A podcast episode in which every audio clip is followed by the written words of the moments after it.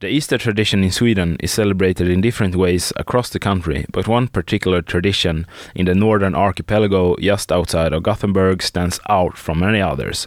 It starts in January when people start throwing out their Christmas trees. On the island of Voesbjörke and the other nine islands of Gothenburg's northern archipelago, the local youth starts collecting them. Several months later, on the Saturday before Easter, they will build a big bonfire and compete against the other fires and who manage to collect the highest number of Christmas tree for their fire wins. In the lead up to Easter, there's a big rivalry between the islands in their quest to gather the Christmas tree for their respective bonfire. It's known as Grankriget, the Christmas tree war.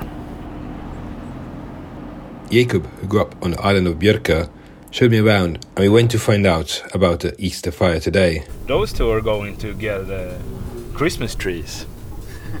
Uh, they start building it uh, this morning, I think, like at 8 or 9 o'clock.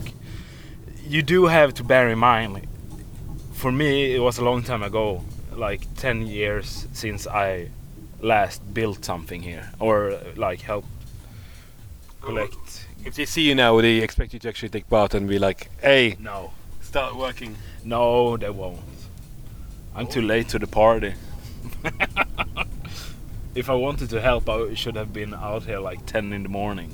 At the top of the hill, just outside the village where the main fisherman's port is, a mound of Christmas trees was piled up. We're on top of Valeberget here on uh, my home island Björkö. The kids are uh, like burning petrol, building the cri- bonfire. It's uh, pretty massive, I would say. It's not little, but it's not too big either. I don't think we will win this year's bonfire, but pretty close maybe.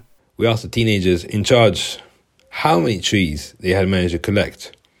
545 this year. But would you still be able to just come here and help? Yeah, I would. Like maybe, but I d- like it would be kind of weird. Yeah, I'm I'm from the island, but I can't like just go out because I don't like know which people are doing the bonfire this year. So it would be like, oh hello, yes, I used to live on Björkö, but uh, uh, now I live in Gothenburg. So can I help? A few hours later, once the sun had set, many people gathered around the mound. Go on. We're walking up the hill to watch the fire. And I'm exhausted. It's a steep hill. And just after 10, all of a sudden, it was lit.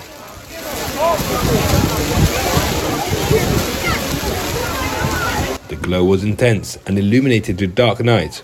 From a distance, you could also see the other islands where the tradition of Påskfyr, the Easter fire, still burns strong today.